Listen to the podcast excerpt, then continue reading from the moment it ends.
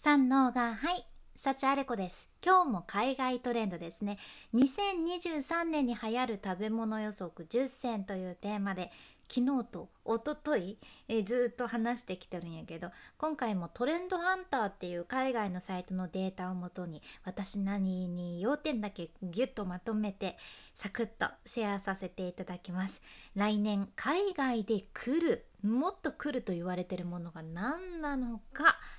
7つ目からの紹介になりますね。7つ目がねお手頃価格のビーガンですね。ビーガン、まあ、昨日までの内容とかでもそのヘルシー系の食べ物とか植物由来の食べ物ってトレンドとしてね来てるよっていうのが、うん、結構分かっていただけたんじゃないかなって思うんやけど、まあ、どうしてもこういう植物由来とかの食事を心がけようとするとコストがめっちゃかかるよねって話なんよね。うんやっぱりそのビーガンにしようってなるとそれだけ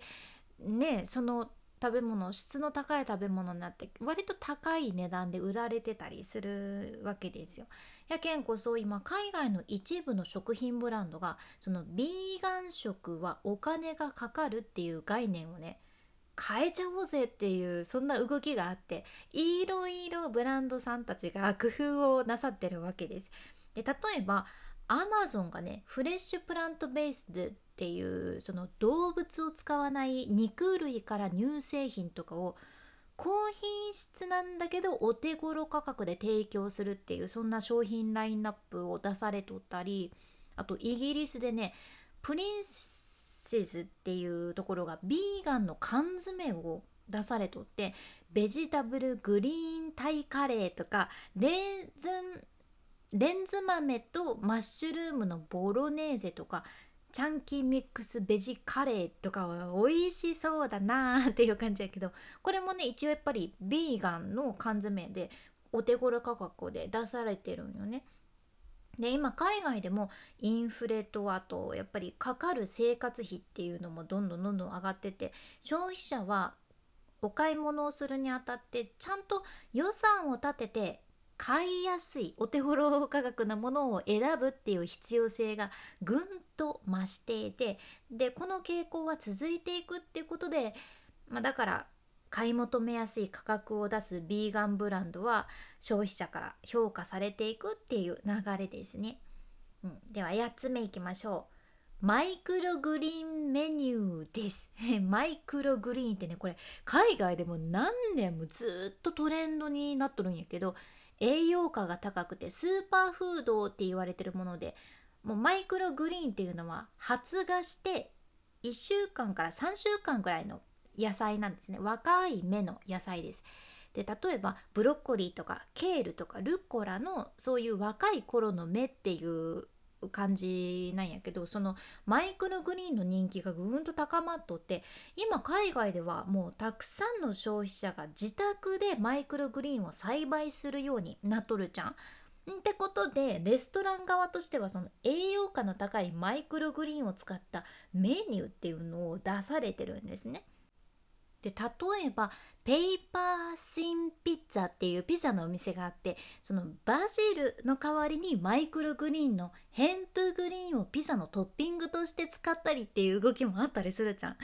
今消費者はダイエットっていうものよりも栄養を取るっていうのを優先するようになっとるけんここがトレンドってことですね。うん、では9つ目いきます。9つ目メタバース飲料です。飲み物、まあ、今アルコール飲料業界もかねデジタル資産を作りたいっていうことでメタバースに目を向けています。で企業とかもそのリアルな商品はもちろんやけどメタバースでも存在感を高めようとされとるんよね。で例えばロンドンのイブバーっていうお店があってその地元のアーティストとかバーテンダーと一緒にね NFT のカクテルコレクションを作られとるんじゃん。でなんかこの NFT はねカクテルのレシピカードとそのお店での無料カクテル がセットで提供されるらしくてでしかもその NFT を所有する人はねカクテルの秘密のレシピをゲットすることもできるしプラスアルファでそのカクテルを作って作ったバーテンダーからメタバースとかでねそのカクテル作りのマスタークラスを受けることができるそうちゃんこれ面白いですよね取り組みとして。であとねテキーラのパトロンっていうブランドが初めて NFT を搭載した限定商品を発売されたりとかしとるちゃん。今リアルだけじゃなくてそのリアルな商品につなげるためのデジタル商品っていうのが新しい顧客の獲得に役立っているのでここはこれからトレンドです。では最後の10個目。10個目がねハイブリッド型レストランストアなんです。今何かの店舗と飲食店をガチャンって合わせるっていうのが海外でも人気でして日本でもさなんか TSUTAYA とカフェが一緒になってるところとか雑貨屋さんとカフェが一緒になってるとことか増えましたよね。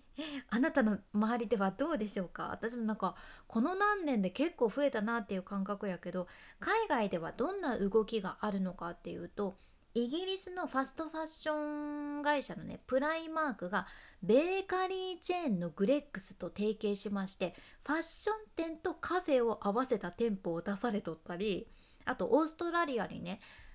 え、ランドルジェネラルストアっていうのが今年できとってこれがいろんなアレルギーに配慮した食品が買えたりする場所とアレルギーに考慮したメニューを出したりするレストランっていうのをガチャンって一緒にしてる店舗なんですよ。うん面白いですね。でパンデミックでそのオンラインショッピングに需要が増えたからこそそのオンラインショッピングで感じられる利便性とかが実店舗でも実際の店舗でも再現される必要が出てきてるそうなんですなのでここが伸びるってことですねはい。2023年に流行る食べ物予測10選。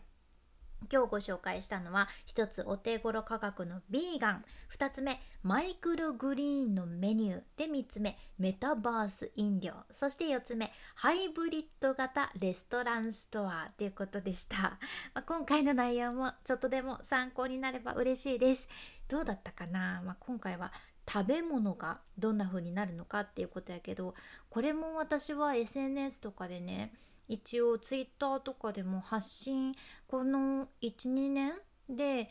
トレンドとしてね取り上げたことはあるんやけど割とその新しい人に届いたりするなっていう風に感じていてやっぱり食べ物のトレンドはねうん気になる人は気になるっていう感じかな、